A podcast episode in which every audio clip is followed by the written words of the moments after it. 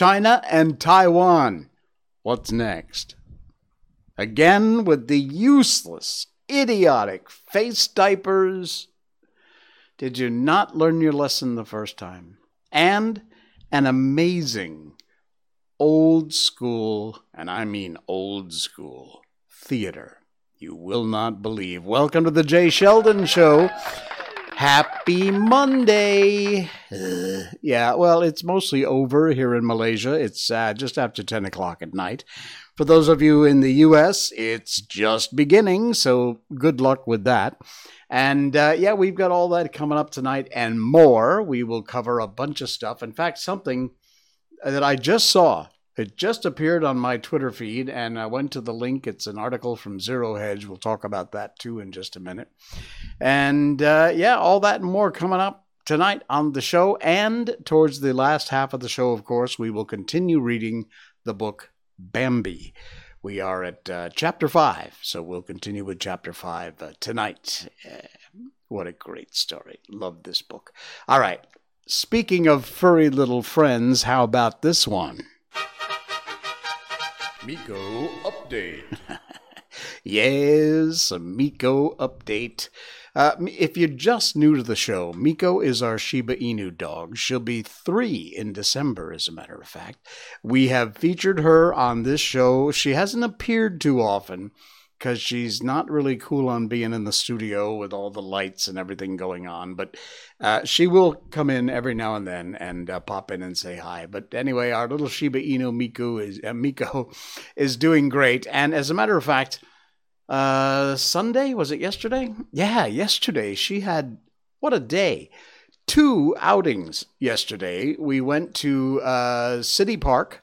She had a great time and while we were there, as a matter of fact, check this out. A white Shiba Inu that she met, hadn't seen this one before, and this Shiba Inu's name is Miko. So Miko met Miko, and uh, they got along pretty well, actually. This little Miko, the white one, uh, was crazy nuts. She was running everywhere. Miko was eh, about running at about 70% capacity. So uh, she's been like that for the last couple of days. But yeah, that's a Fatso Me in the ball cap there in the shot.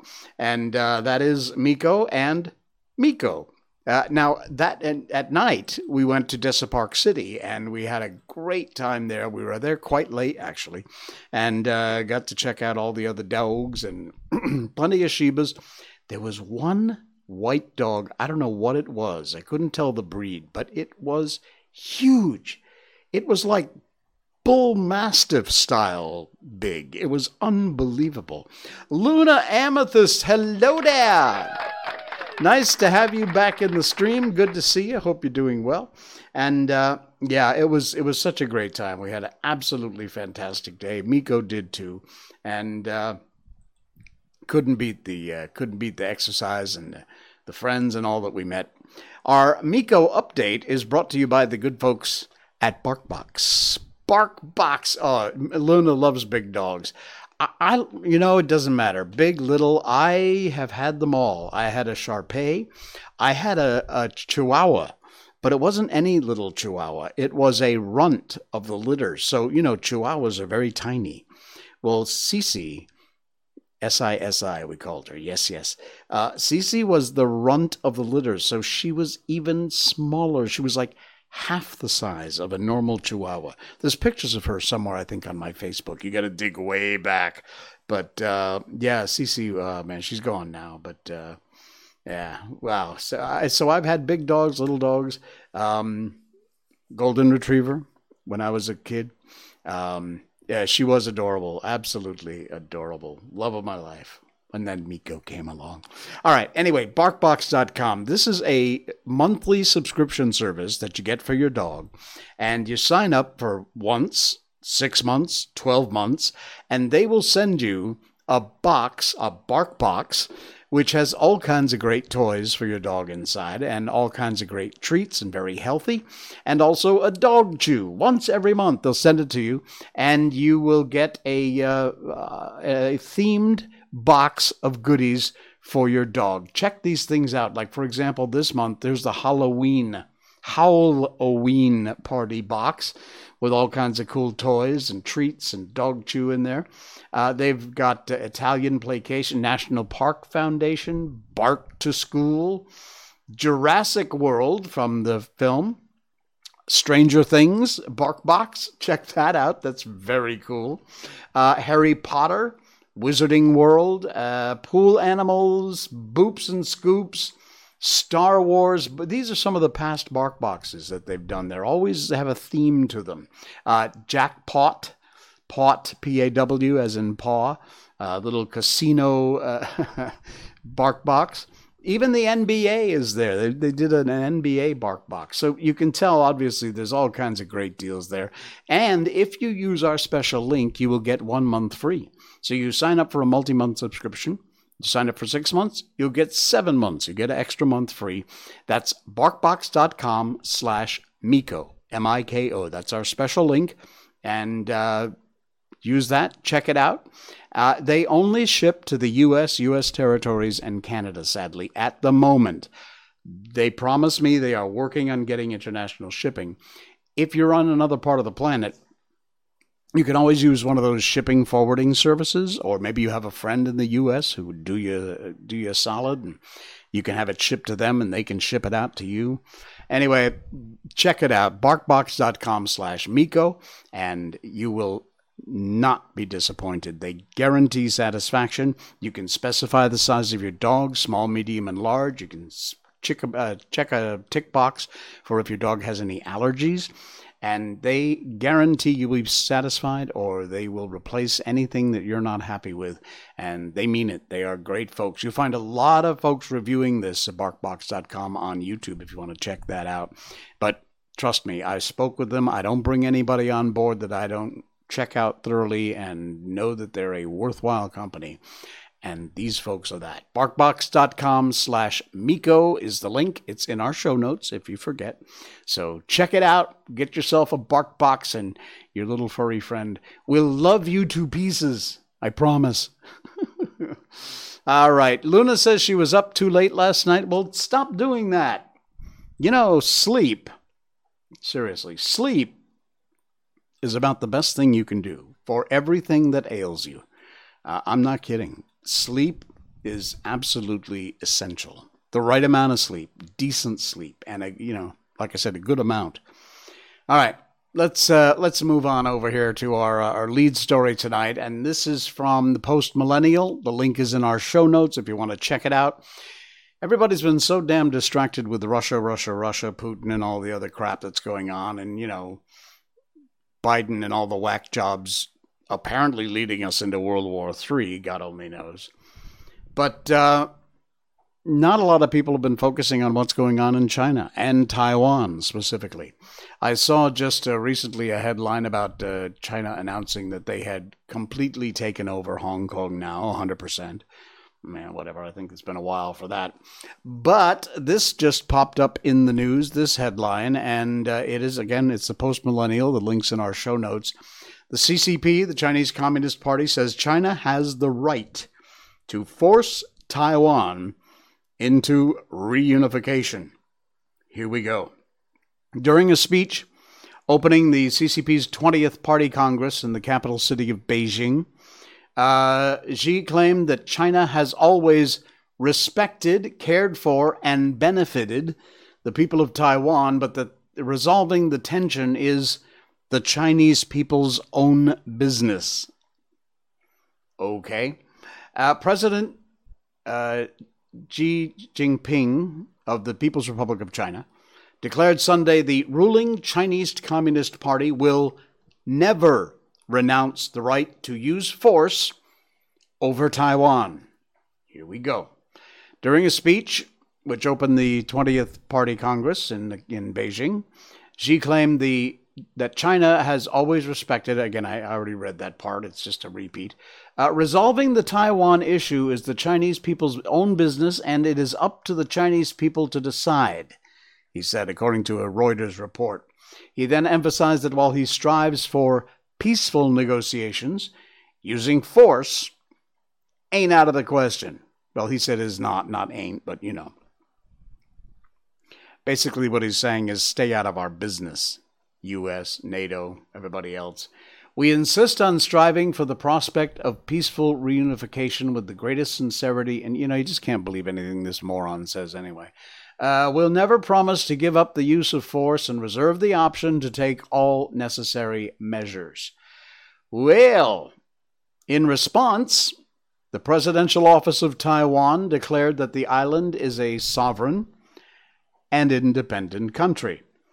Taiwan's position is firm no backing down on national sovereignty, no compromise on democracy and freedom, and this is interesting, this is from the Taiwan Presidential Office meeting on the battlefield is absolutely not an option for the two sides of the Taiwan Strait.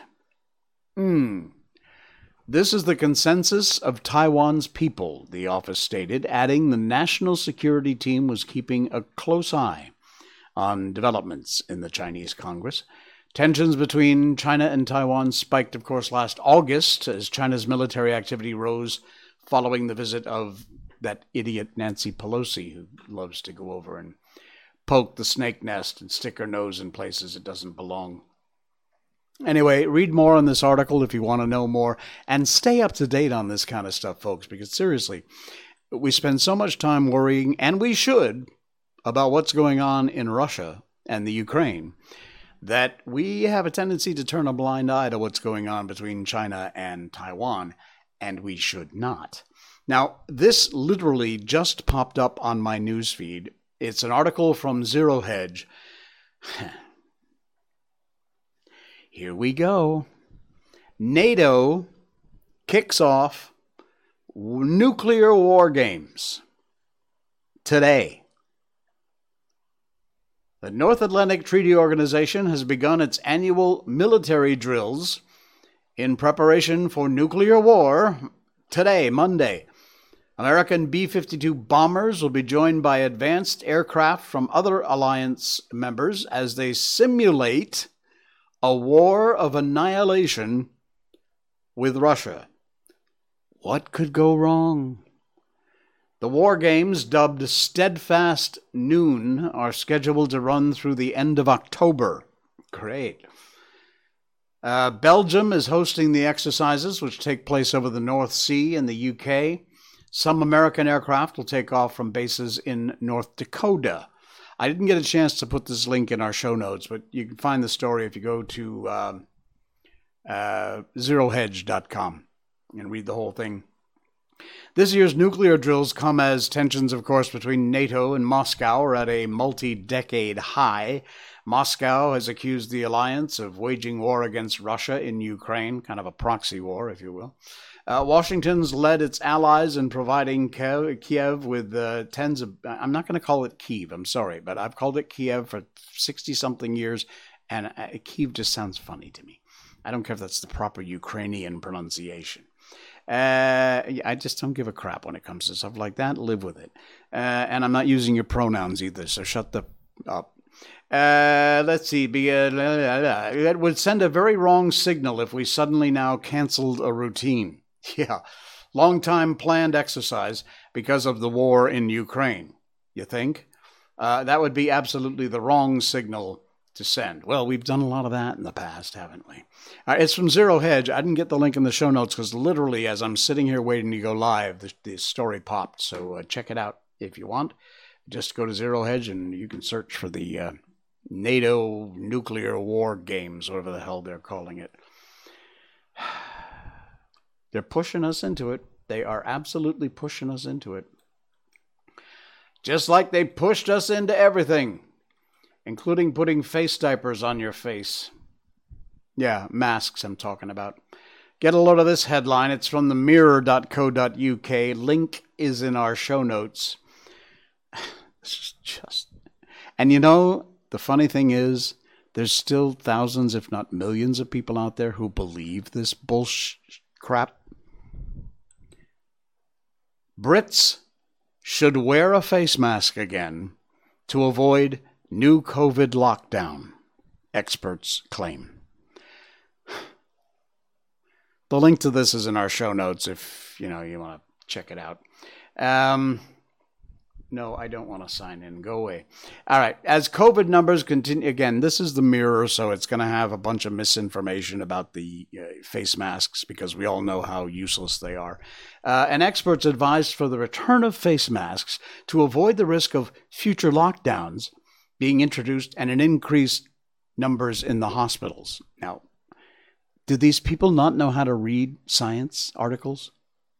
There, well, frankly, there are none because there is no, none, zero scientific evidence that those cloth masks, surgical masks, do anything, anything at all to prevent the spread of COVID. In fact, the opposite in some cases. Um, but, you know, they're going to just keep on trying to force you because that mask is a symbol that you give up, you give in. Yes, Daddy, I'll do whatever you say. Latest figures show the number of infections across England increased by a quarter, where hospitalizations have surged to more than a million. This was just from October 7th, about a week ago. Uh, the jump, of course, has caused fears in the country. They're already experiencing the start of a winter wave. And uh, Martin Michaelis, who apparently is the most disconnected scientist slash physician slash professor on the planet. He is the professor of molecular medicine at the University of Kent. Well, you know, Doc, wouldn't you know better? Shouldn't you know better? Says there may have to be return to wearing face masks. Oh, there's the idiot now. He explained if we want to reduce the likelihood of formal restrictions, we'll have to be reintroducing to prevent a collapse of the healthcare sector. You see, he doesn't say we need to reintroduce them because they work, because they don't. He says we have to do this so, you know, we, we won't have another lockdown, which is just basically threatening you. Anyway, I don't want to give this moron any more publicity than he already got, so if you want to read the article, feel free. Don't bother with the face masks. They don't do crap. They absolutely don't do crap. There is positively no scientific data in any sort of major study that proves any efficacy with these cloth masks, surgical masks, things like that. Go ahead, look it up if you want. It doesn't exist. Have a nice day. I still hear it's unbelievable how daddy has control over people. Yes, daddy, whatever you want. We'll be good little boys and girls. Not this guy. All right. Why am I looking at this? Okay. Look, I put I knew the first couple of stories we were going to do by the way would be pretty heavy. So I put this in here simply because I wanted to. Because I love this guy and I wanted to lighten the mood. Chow Yun Fat. You must know Chow Yun Fat. Uh, there's an article here from Asia One. The link is in our show notes. It is a brilliant interview and uh, article about this amazing guy. You, you, if you see the picture now on uh, on your screen, that's him. He is an amazing, brilliant actor. He's been around forever. He has had a huge career. And the best thing is, is you're always. This is like the Asian version of Keanu Reeves. You know, you see pictures and, and hear, hear articles about Keanu Reeves just doing the nice thing or doing the right thing, you know, getting with his fans, going out and meeting people. Keanu riding the subway or a bus. I mean, Keanu just keeps it real. Chow Yun Fat is the Asian Keanu Reeves for just that reason. Um, he dislikes violence, even though in a lot of his films, if not all of them, he has been playing roles which are very violent. And he also has, according to him, an amazing wife. As Hong Kong's biggest film star, Chow Yun Fat is often featured in The Post. His first interview in 1982, his Hakka and Lamma Island roots were emphasized. Uh, throughout the years, Post journalists have commented on the affable and down to earth nature. That's the word for, words for it down to earth. Uh, Chow's films, of which there are tons, not always gotten similar praise, although his performances usually have been commended. And uh, he has had an amazing career. This article looks back, talks about his favorite actors. Uh, he was in uh, John Woo's The Killer back in 1989. He was Violence, a shooting the church scene back then. Look at that. My goodness. Anyway, he says, In my heart, I don't like violence at all. But that's what the audience likes. My character has changed all the time as I've made films. I used to be like the people I played naughty, mischievous, and nosy. But now I'm more peaceful and more serious. I've mellowed in the past 10 years. How about that? He has had just the most amazing career, and uh, and he is the most down to earth guy you will find. Um, this is a great article. Anna and the King, a great deal of which was shot right here in Malaysia, by the way. And uh, of course, he was also in The Pirates of the Caribbean at World's End. Uh, he played a rather nasty guy, and uh, that was back in 2007. Again, no particular commentary about this. I just wanted to share the good news and uh, send a hey out there to Chow Yun Fat. And if you want to read more about his amazing career, please do. The link is in our show notes tonight, and you can find out more about this uh, incredible, talented guy. We love him to pieces. All right, what else we got going on here? Let's just we're kind of doing it by the seat of the pants again tonight, so you gotta you gotta kind of bear with me, all right? Okay. Oh, this is cool. Check out the, links in our show notes. If you're listening to the podcast, uh, it's a visual thing, sort of, but it's worth your time. Check on the link; should open in a in a new window, and you can uh, read the uh, article. The world's quietest. Perfect timing. Miko barking in the background. The world's quietest room. Take a look at that. You can see, a matter of fact, let me go over to camera two here. Uh, well, you can't quite actually see it. On the walls and in front of me and on the doors here in the studio, I have this sort of uh, sound reflective stuff, like you see in this picture. Um, this studio is anything but soundproof. In fact, I purposely leave the door open in case anything happens while I'm live here. But this room is incredible. It's an anechoic chamber in Minneapolis at Orfield Labs, and it is the world's quietest room.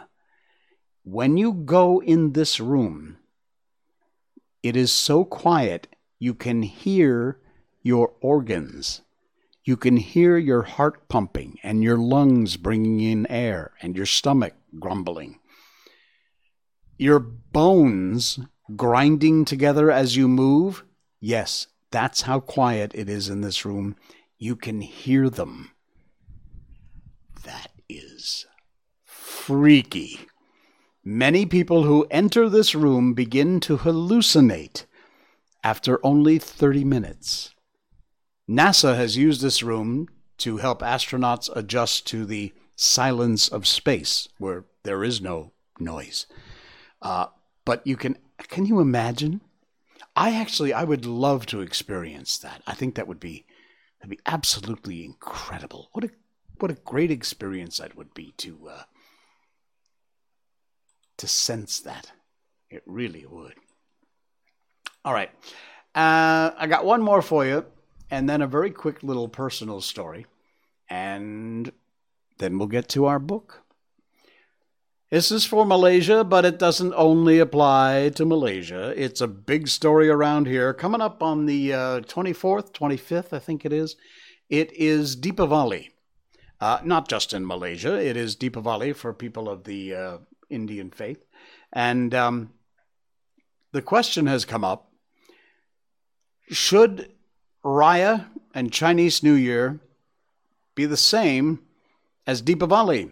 Or the reverse, actually. Should Deepavali be the same as Raya and Chinese New Year?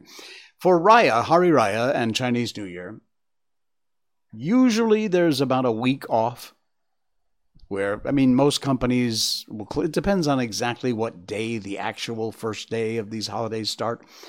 But for the most part, most of the time you'll get a week. If it's like on a Wednesday, maybe you'll get Wednesday through the rest of the week. But um,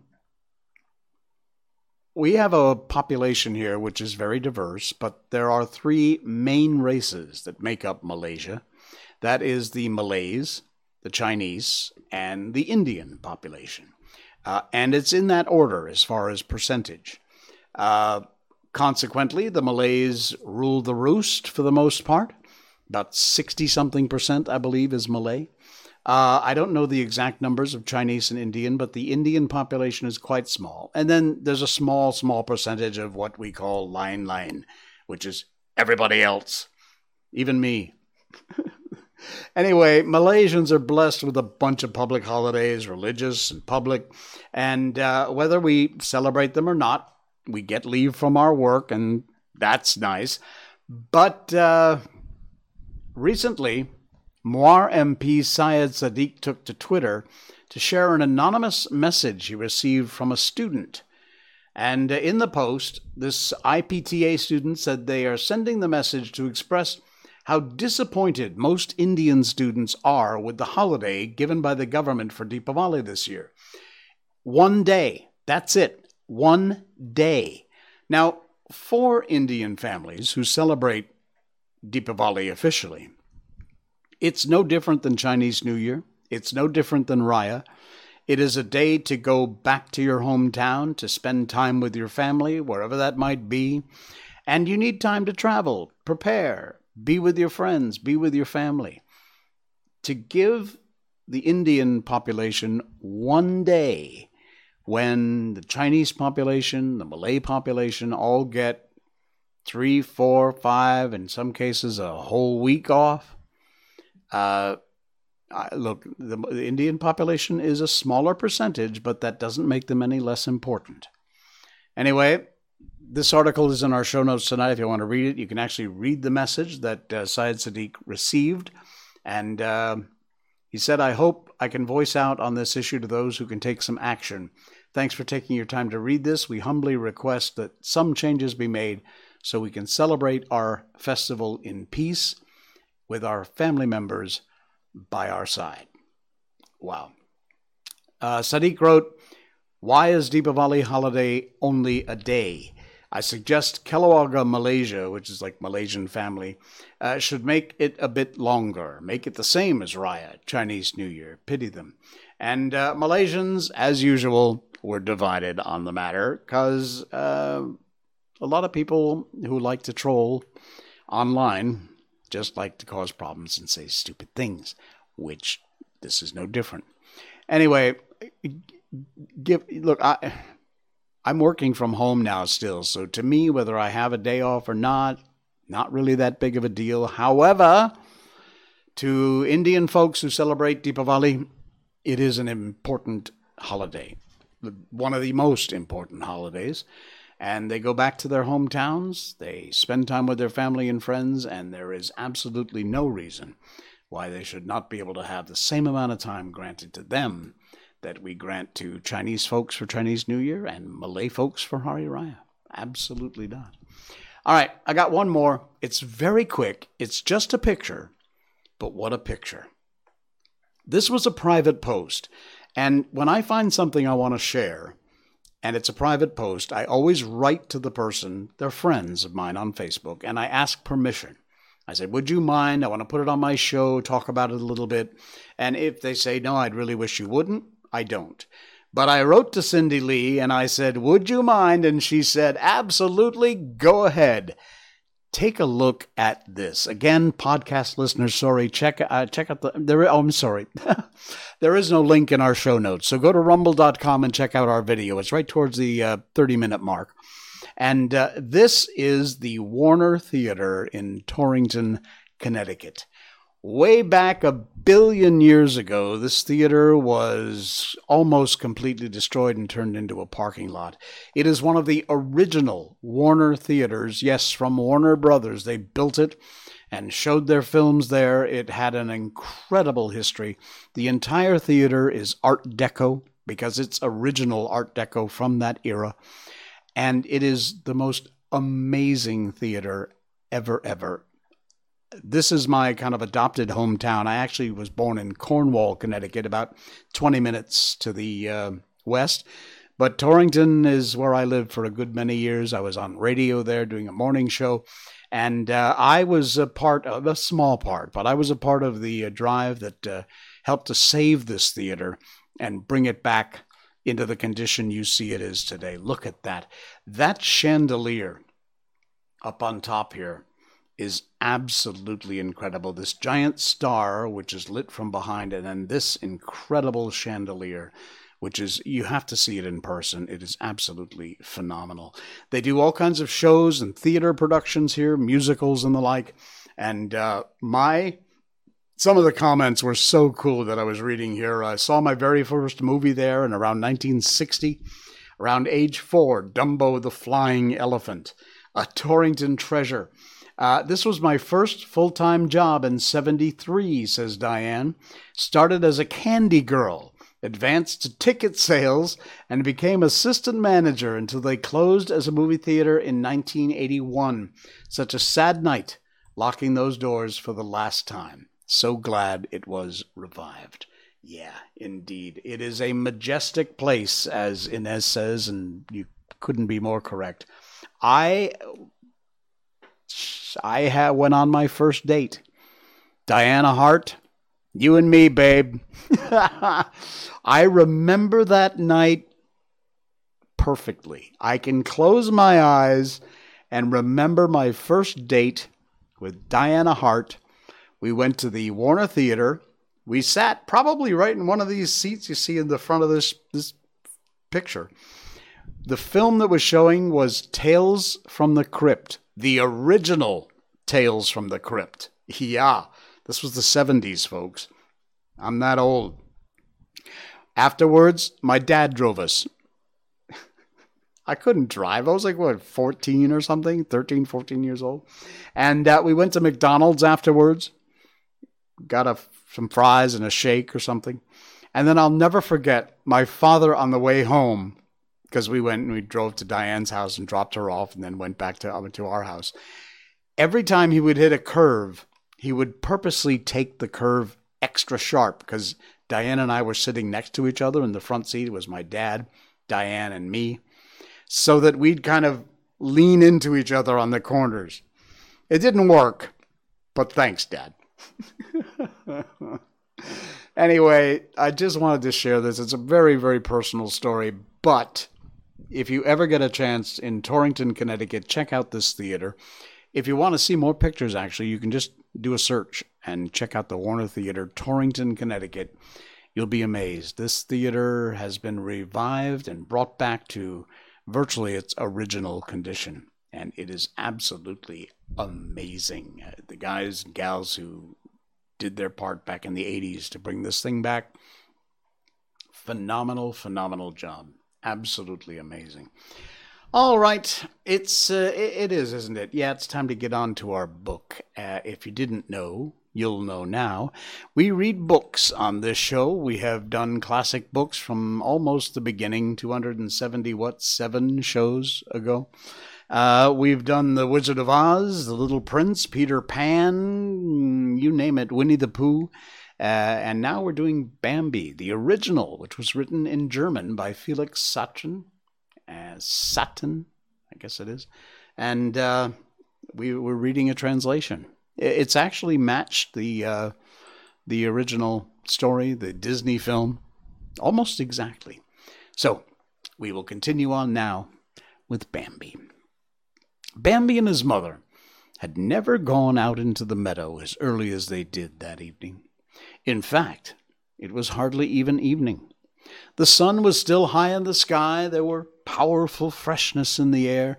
It had a richer fragrance than at other times, and the woods sang with a thousand voices, for everyone had come out of his hiding place and was hurrying round to each other in their excitement to tell them about what they had just experienced. Before stepping into the meadow, they'd pass a big oak tree standing right at the edge of the woods, just beside their path. They had to pass by this big, beautiful tree every time they went out into the meadow. This time, there was the squirrel sitting on one of its branches, and he wished them a good evening. Bambi and the squirrel were good friends with each other. The first time he met him, Bambi thought the squirrel was a very small deer because of his red coat, and stared at him in amazement. But Bambi really was too young at that time and simply couldn't understand anything. Right from the start, he felt an exceptional liking for the squirrel. He was so well mannered in every way. The way he spoke was so pleasant, and Bambi adored the wonderful way he performed acrobatics. How he climbed, jumped, how he kept his balance. He would take part in the conversation while running up and down the smooth trunk of the tree as if it were nothing at all. He sat upright on a branch of the tree as it moved to and fro. He leant comfortably against his bushy tail, which rose up high and handsome behind him.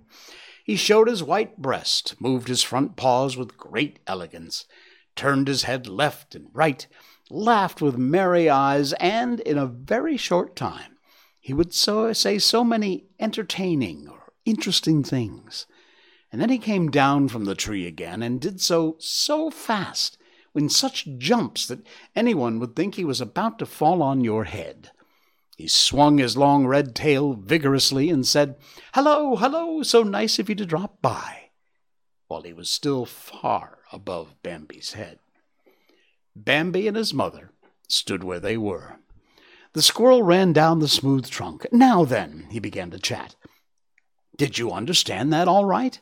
I can see, of course, that everything is nice and tidy, and that's always the main thing, after all. As quick as a flash, he ran back up the trunk, saying, Oh, no, it's too damp for me down there. Just a moment, I'll find a better place. I hope you don't mind. Thank you. I, I thought you wouldn't mind. And we can just talk as well from where we are now. He ran to and fro on a level branch. What a business that was, he continued. So much noise, such a scandal. Just think how shocked I am. You squeeze yourself into a nook, keeping perfectly quiet, hardly daring to move. That's the worst thing of all, sitting there like that without moving. You hope, of course, that nothing's going to happen, don't you? My tree certainly is especially suited for that sort of trick. No, it can't be denied. My tree is especially suited. It has to be. I'm content. However far I roam, I don't wish for any other. But when things happen like they did today, it it does get you so upset. It's disgusting. The squirrel sat there, his beautiful little erect tail close behind him. He showed the white of his breast, held his two front paws emotionally pressed against his heart. It was obvious that when he said he had been made cross, he was telling the truth. We want to go out into the meadow now, said Bambi's mother, so we can dry ourselves off in the sunshine. Oh, what a good idea, squirrel exclaimed. Uh, you're really so clever, really. I, I always say you're so clever. And with a single leap, he was on a branch higher up. It's nothing better that you could do now than to go out into the meadow, he called down. And then he rushed around in nimble heaps, hither, thither, and up into the canopy of the trees. I want to get up where I can get some sunshine, he chatted contentedly. We're all soaking wet. I want to get right up high. He was not at all concerned about whether anyone was still listening to him. On the meadow, it was already very lively. Bambi's friend, the hare, was sitting there with his family all around him. Auntie Ena was standing there with her children and some people she knew. Today, Bambi saw his father again. He came slowly out of the trees, some here, some there, and then someone else appeared. They walked slowly up and down the edge of the wood, each one in his own place. They paid no attention to anyone. They didn't even talk to each other. Bambi frequently looked over at them, respectful, but full of curiosity. And then he talked to Faline, Gobo, and a few other children. He thought it would be all right to play for a little while. All of them said they agreed, and then the running round in circles began. Faline showed that she was the merriest of them all. She was so lively and nimble, and she sparked with sudden new ideas. Gobo, though, quickly became tired. He'd been terribly afraid when the storm was raging. It had made his heart beat fast, and it was still doing so. Maybe Gobo was a little bit of a weakling. But Bambi loved him because he was so good natured and so helpful and never let anyone see it when he was a little bit sad. That's the end of chapter five. We will move on to chapter six in our next stream. Time passes, and Bambi learns how good grass tastes. That'll be coming up on uh, Wednesday. We'll move on into chapter six. All right, folks, don't forget to like and subscribe and follow on Facebook, subscribe on rumble.com, YouTube, and twitch.tv. Thanks for all those of you who are uh, signed up for our podcast, which is the audio part of our show. We have hundreds of downloads every week. We really appreciate you guys. If you haven't done it yet, whether you're whatever platform you get your podcasts, Apple, iTunes, uh, Spotify, Stitcher, Google Podcasts, Radio Public, JioSaavn in India. Uh, thank you, and just check us out. And you can subscribe or follow, and uh, we appreciate that. Look for our logo, search for the Jay Sheldon Show, and that's it. Off you go. Thanks again, folks. I will see you on Wednesday night. This. It's like the silent room. Is the Jay Sheldon Show. Good night.